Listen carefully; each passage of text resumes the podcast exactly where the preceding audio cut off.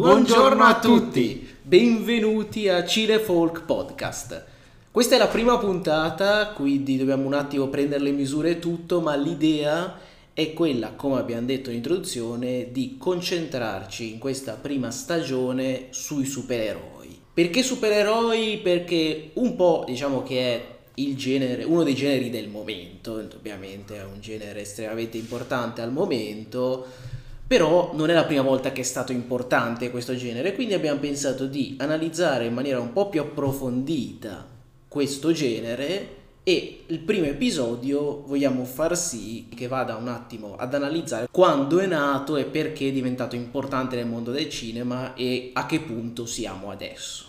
Quindi iniziamo dagli albori. All'inizio i film dei supereroi erano quelli che si chiamano serial cinematografici, quindi al cinema proiettavano degli episodi, come se fosse una serie tv ma proiettata al cinema. In genere erano una quindicina di episodi. E tra questi i primi dei supereroi erano Mandrake the Magician, che consiglio a tutti di vedere, no? trovate tutto su YouTube di questi perché sono talmente vecchi che ovviamente sono disponibili su YouTube Capitan Marvel nel 41 e poi vabbè ovviamente Batman, Capitan America e Superman perché vedrete che Batman e Superman ricorreranno sempre perché alla fine sono i due supereroi portanti di questo genere. Oltretutto appunto io siccome quando stavo preparando questo episodio ho preso YouTube, ho aperto, ho detto vabbè andiamo a vedere questo Capitan Marvel del 1941, ho detto vediamo un attimo com'è questa scena. Ho aperto episodio 1, ovviamente il film è in bianco e nero, si apre con titoli iniziali, quelli tipici di film vecchi, film degli anni 40, eccetera, e devo dire che ero un attimo dubbioso, perché anche subito c'è quest'uomo che vola, più o meno, nel senso ovviamente va tutto immaginato, ma eh, non fa vedere niente di supereroi, cioè sembra un mix tra un film, si ambienta nel deserto e ci sono delle scene molto tra virgolette all'Indiana Jones, dico tra virgolette perché ovviamente non ci sono quasi effetti speciali, non c'è nulla, però vanno a trovare questo reperto di questo scorpione. E il protagonista va in questa tomba dove trova questo reperto, si apre una porta, cade una porta ed esce questo che sembra, lo dico, sembra Mosè, cioè un uomo con un barbone bianco lunghissimo, alto. E sembra la scena di quando Dio dalle tavole della legge nel film, sembra quella. E gli dice di essere Shazam. Molti di voi avranno anche visto il film recente su Shazam, è uscito l'anno scorso, quest'anno mi sembra, gli dice io sono Shazam, dovrai dire il mio nome, dovrai dire Shazam e diventerai Capitan Marvel. E così è la prima, la genesi di Capitan Marvel, che in questo caso è un uomo, non è il Capitan Marvel di adesso. È tutto molto interessante perché ovviamente uno guarda queste, bisogna guardare queste cose un po' con l'idea di sto guardando un qualcosa uscito negli anni 40, quindi avere un po' l'idea. Però sono le basi, sono i primi film che ovviamente non si basavano su effetti speciali perché non ce n'erano, erano supereroi molto più umani rispetto a quelli che siamo abituati adesso. Ho letto anche un'altra curiosità, invece Batman, che uscì poco dopo rispetto a Capitan Marvel nel 42, fu il primo Batman a inserire elementi importanti, nel senso che è il primo in cui c'è la Batcaverna, c'è la cosa di accedere alla Batcaverna tramite l'orologio a cucù all'interno della magione dei Wayne. Quindi è stato il primo che veramente ha messo i primi tasselli all'interno di questo mondo dei supereroi. E non ci crederete, ma è stato un successo all'inizio. Tanto che c'è stata questa ondata dal 39 appunto fino agli anni 48-50 e poi ne sono usciti talmente tanti che la gente si è stufata, ha detto vabbè basta supereroi, anche non andava al cinema a vedere sempre supereroi. E poi diciamo che c'è stato un po' di, di vuoto, fino ad arrivare poi al grande boom, quello poi negli anni 70, 80, giù di lì. Vero, vero, negli anni 80 c'è una seconda ondata, di nuovo con i, i mitici Batman e Superman, e in ordine cronologico prima, prima Superman del 78 con eh, Christopher Reeve, un film che ha avuto molto successo e subito dopo c'è stato nel, nel 1989 invece eh, Batman di Tim Burton che tutti dovreste aver visto, mi auguro, cioè fatelo. Se non l'avete fatto, fatelo perché se avete visto e l'avrete visti Batman di Nolan, vale la pena vedere i, i Batman di Barton. È uno stile diverso, ma molto valido. È un, gra- un gran film, indubbiamente. Il film di Barton fu uno dei primi tentativi di creare una pellicola di supereroi un po' tenebrosa, diciamo, con atmosfere cupe, anche se in realtà è ancora un, un giusto equilibrio tra quello che era il cinema dei supereroi prima e quello che poi sarà il nuovo cinema, diciamo, dei supereroi, dove ci saranno anche personaggi molto cupi, come giusto quello di Nolan Diciamo che prima i film di supereroi erano prettamente di intrattenimento, quindi erano più basati su, sulla leggerezza e in qualche modo sulla comicità, mentre dopo si, si tenterà altre strade, come poi sarà nel 94 molto più avanti il Corvo che sdoganerà ancora di più questa cosa della tenebra, diciamo del supereroe molto eh, che non è totalmente buono, ma è un po' oscuro, ha dei lati cattivi, come poi eh, il Cavaliere Oscuro questa cosa ne esce maggiormente forse, il primo è molto più psicologico eh, mentre il Cavaliere Oscuro esce proprio la, la dicotomia tra il, il bene e il male nello stesso personaggio. Sì, infatti, oltretutto anche l'idea di villain, che prima non c'era granché nei primi film di supereroi, era un qualcosa che non era così potente come poi è adesso. Adesso i villain sono anche film singoli, ci sono anche un film particolare per essere un film supereroe, però il recente Joker è alla fine un film su un cattivo, su un villain, non su, proprio su un supereroe. Sempre negli anni 80 vi consiglio di, di, recuperare Toxic Avenger se non l'avete visto, un film cult, un film cult della, Troma, della produzione Troma che ha fatto solo dei grandissimi film, direi. Ha fatto questo è un piccolo excursus off topic che però vale la pena approfondire perché sinceramente ammetto la mia ignoranza, non ero un gran conoscitore della casa Troma. Tuttavia pare che sia stata una casa che ha prodotto veramente dei cult, lanciato registi del calibro di Brian De Palma, Oliver Stone, James Gunn e attori come De Niro, Costner, Samuel L. Jackson, cioè attori di un certo spessore, però ha fatto dei film che se voi vi dico i titoli, a parte questo Toxic Avenger che adesso Mattia vi dirà di più perché è interessante in realtà l'idea, ha fatto Tromeo e Juliet, Terror Firmer, Cannibal the Musical, cioè potete immaginare che tipo di genere sia. Il, vi dico questa cosa che la cita Wikipedia e va detta, ragazzi. In Wikipedia cercate Troma, c'è la frase di Kaufman, che è il fondatore, nonché il regista di eh, Toxic Avenger, che dice: Questi film sono ciò che spesso i media definiscono sesso e violenza, ma io li definisco una giornata tipo nel mio cervello. Cioè, questo per darvi un po' l'idea del personaggio di cui stiamo parlando. Comunque ha avuto una grande importanza.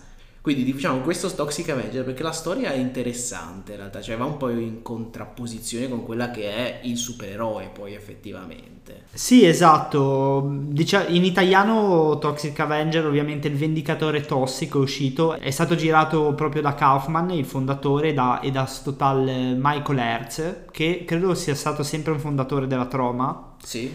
Viene definito horror, forse anche esageratamente, la frase della trama con cui Wikipedia introduce la trama è come indizio abbiamo solo degli spazzoloni infilati nelle gole degli altri due, il capo della polizia. Praticamente comunque questo Toxic Avenger parla di questo ragazzo maltrattato, imbranato, che viene preso in giro da tutti, tal Melvin, fino a quando questo ragazzo di un maltrattamento giornaliero viene spinto e cade in, questa, in questo barile di rifiuti tossici e prende dei superpoteri. Poi mm, non va davanti, dovete vederlo e la storia ovviamente prosegue in maniera stramba, però vale la pena recuperarlo. Sì, ci sono anche queste cose particolari appunto nel filone di film di supereroi anni 80 che è veramente vastissimo. Altra cosa di Superman che è stato, come ha detto Mattia, è stato un film estremamente importante, estremamente importante. Intanto è scritto da Mario Puzzo, che questo nome vi dice qualcosa, è colui che ha scritto Il Padrino, quindi non proprio l'ultimo, ecco e aveva come attori Marlon Brando, Gene Hackman, Christopher Reeve e divenne il film più costoso mai realizzato ovviamente all'epoca. Pensate 55 milioni di dollari. Ora, adesso io ho guardato un attimo, ad esempio Pirati dei Caraibi oltre i confini del mare del 2011 è costato 380 milioni di dollari. Ok, adesso eh, le cifre sono più alte, però per l'epoca, se pensate negli anni nel 78, 50 milioni di dollari sono tanti. E infatti divenne un film importante perché dicono chi insomma chi anche l'ha visto all'epoca e tutto che fu il vero primo film che diede adesso tutti andiamo al cinema e se vediamo film supereroi ci aspettiamo che voli. Cioè diamo per scontato che uno tra il supereroe e il cattivo voli. All'epoca non era scontato e questo film è stato il primo che ha dato veramente l'impressione che un uomo potesse volare. È qualcosa che forse adesso un, sembra un po' fuori dal tempo, però per l'epoca è stato veramente qualcosa di eccezionale da quel punto di vista. Oltretutto c'era anche una love story tra ovviamente di Superman che al, al contempo lo rendeva umano, cioè pur essendo un supereroe fortissimo con enormi poteri e tutto, aveva questa storia d'amore, quindi un lato umano che quindi faceva in qualche modo empatizzare il pubblico e guadagnò 300 milioni di dollari, quindi sei volte il budget che era già stato alto. Quindi è un film, cioè uno dei film più importanti dei supereroi nella storia dei film. Superman è appunto poi il Batman di Tim Burton. Questa è diciamo la seconda ondata. Non sai qualcos'altro da aggiungere su questa film? No, direi perché di no. ce ne sono veramente tantissime, appunto anche di Batman, anche di Superman ce ne sono quattro di film quindi nel senso ce ne hanno fatti tanti, poi hanno fatto tanti film dei supereroi, se andate a vedere c'è veramente una lista enorme, noi vi citiamo solo i principali e poi qualche cosa curiosa tipo Toxic Avenger perché per incuriosirvi. In realtà adesso che ci penso ho ancora io una piccola curiosità da darvi su Batman di Tim Burton. Allora Batman esce nel 1989 poco dopo che Tim Burton aveva fatto uscire nelle sale cinematografiche Beetlejuice, che era il film precedente. Dopo aver visto Beetlejuice e aver saputo il budget utilizzato per quel film, la Warner decise di affidare il compito di girare Batman a Tim Burton, proprio perché Burton riusciva a fare un film discreto, con comunque dei buoni effetti, perché in Beetlejuice veniva già usato il green screen, con un budget basso. Quindi la Warner diede questo lavoro a Tim Burton. Tim Burton decise di affidare il ruolo di Batman a un attore semi-sconosciuto, come era stato fatto ai tempi di Superman, perché Reeve ai tempi di Superman non era straconosciuto, e decise di affidare il compito a un attore che lui conosceva già, Michael Keaton, il protagonista di Beetlejuice. Tuttavia lui lo conosceva e sapeva le sue possibilità, ma il pubblico no. Per il pubblico Keaton era un attore sconosciuto. Era un attore che aveva fatto solo Beetlejuice, quindi anche un film non molto serio che lasciava un po' perplessi molti, con un fisico tutt'altro che inerente a quello di Bruce Wayne e Batman, e quindi ci fu una vera e propria rivolta. 50.000 persone scrissero una lettera alla Warner chiedendo un altro protagonista per Batman. La Warner decise tuttavia di mantenere la propria posizione e a posteriore fece un'ottima scelta perché Michael Keaton fu, fece un'ottima interpretazione di Batman, sia di Batman che di Bruce Wayne, che non è una cosa scontata in questi film, avere una buona interpretazione sia del protagonista come eroe, sia del protagonista come essere umano, nella parte umana. E poi vabbè, ovviamente parte del cattivo venne data a Jack Nicholson.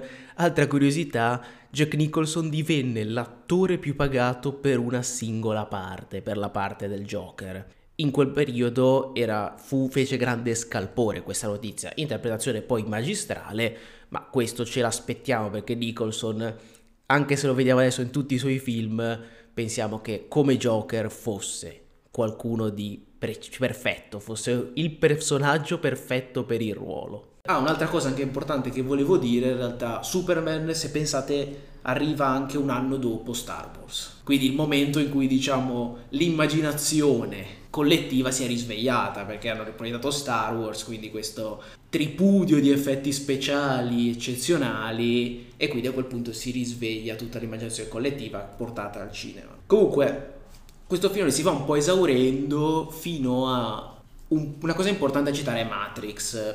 Matrix, che oltretutto rimane uno dei miei film preferiti. Io sapevo di sapere che una volta all'anno mi riguardo la trilogia di Matrix, perché per me è uno dei film più belli, ora il primo in particolare. E Matrix è uscito nel 99 cambia un po' gli effetti speciali, cioè se pensate agli effetti speciali di Matrix sono belli anche adesso, cioè se tu guardi ancora adesso Matrix noti che ok qualcosa non è perfetto, ma sono dei grandi effetti speciali ed è un film fatto vent'anni fa. E quindi cambia completamente il genere dei supereroi perché si capisce che a quel punto si può puntare molto sugli effetti visivi che diventano estremamente importanti quando si parla di questi superumani capaci di volare, fare cose eccezionali, fino ad arrivare poi agli anni 2000. Giusto? Cosa c'è? 2000 con X-Men. Giusto, direi. iniziamo con X-Men e, e, in seguito poi ci sarà Spider-Man di, di Raimi. di Raimi nel 2002. Diciamo che mh, possono essere definiti due, due film che eh, all'epoca avevano avevano intercettato quello che erano i gusti dei giovani di allora, fine degli anni 90 inizio 2000, che eh, come ideali c'erano un po' in voga quelli del no global, quindi erano anche loro erano dei supereroi antisistema, spesso in conflitto con i propri stati in qualche modo erano dei disadattati perché gli X-Men comunque erano segregati, diciamo. Comunque non erano apprezzati dalla società. Non erano apprezzati dalla società, erano bistrattati e quindi diciamo che erano disadattati e Spider-Man uguale in qualche maniera perché comunque anche quando eh, diventa un supereroe riconosciuto ha sempre i giornalisti anche contro in qualche sì. maniera. E all'inizio comunque alla fine nasce come uno da dire ma uno sfigato. Cioè a scuola il personaggio di Peter Parker non è il personaggio non è il classico uomo che amano tutti a scuola. È quello molto studioso un po' nerd che però non è ben visto. Quindi sì alla fine un po' è la rivincita di coloro un po' più segregati infatti. Un po' sì lasciati da soli un po' abbandonati che poi hanno questa sorta di rivincita trasformandosi in supereroi e quant'altro. Sì, questi sono i primi due film che sono definiti est- estremamente importanti perché hanno, l'avevano rilanciato il genere. Un genere che appunto era, si era un po' esaurito, sia perché forse c'era bisogno di nuove idee, che comunque eh, c'era bisogno che anche la tecnologia avanzasse, perché comunque in questo genere di film la tecnologia diveniva sempre più importante. E ovviamente sono tutte cose figlie anche di, per, del periodo storico che si va attraversando. E poi ci sono stati tutti i grandi film, poi con i vari Batman di Christopher Nolan e tutti quelli fino ad arrivare più o meno a quelli dei giorni nostri, con l'esplosione del, dentro universi di film sui supereroi come sono quello DC e quello Marvel, cioè questi due enormi colossi che creano questi film molto cari dal punto di vista economico per realizzazione, con effetti speciali incredibili, con cast comunque di tutto rispetto generalmente, perché sono un gran numero di attori che diventano estremamente famosi, creando poi questi veri e propri blockbuster, perché alla fine molti film dei supereroi, soprattutto quelli gli ultimi Avengers e quant'altro sono quei film dedicati un, al pubblico per essere visti dal grande pubblico. Infatti generano una quantità di soldi che non era praticamente immaginabile prima. E vanno a cambiare un po' tutto, tutto il meccanismo. In realtà questa ondata ne parleremo più approfonditamente nei prossimi episodi perché i prossimi episodi vuole essere un po' di analisi di cosa sta succedendo in questa ondata. Però eh, questa ondata è particolarmente longeva per rispetto alle altre ondate dei supereroi, perché comunque con un po' di alti e bassi, e poi invece quello come li conosciamo adesso, da quando è uscito diciamo il primo Iron Man, via gli Avengers, quella è un'ondata enorme che sta continuando a durare con una certa stabilità e che non sembra al momento destinata a a esaurirsi, non sembra che il pubblico sia particolarmente annoiato. Da... Contando che c'è una programmazione spaventosa anche esatto. per i esatto. prossimi anni. La, sì, la cosa incredibile è quella che c'è una programmazione veramente di anni, cioè uno sa cosa uscirà nei prossimi due o tre anni di questi film di supereroi. Questa è una cosa incredibile di cui parleremo più avanti. Non so se c'è qualcos'altro che ci siamo dimenticati, che ti è venuto in mente, che vuoi...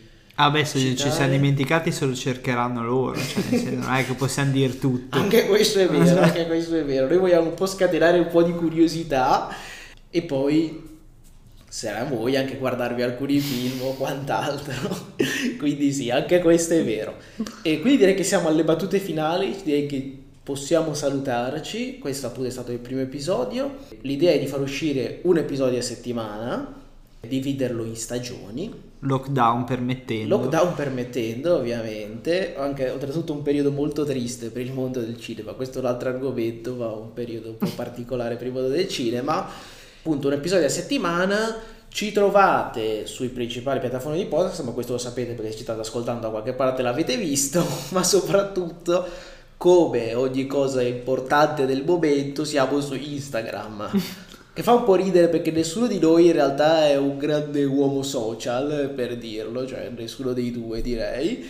Però, insomma, ci trovate su Instagram a cinefolk.podcast Abbiamo la pagina, pubblicheremo quando pubblichiamo il podcast qualcosa e poi magari qualche post, qualche sì, curiosità. Qualche o... foto di addominale. esatto, qualche non nostri oltre Esatto, ovviamente. Quindi qualcosa del genere. Niente, grazie a tutti per averci ascoltato e ci vediamo al prossimo episodio. Dai dai, stavolta me la prendo io la responsabilità di fare il saluto, così prima denunciavano te, adesso nel caso denunciano me. No, non credo ci siano problemi, comunque scherzi a parte. Quindi direi che per questo è tutto. That's all, Cinefolk.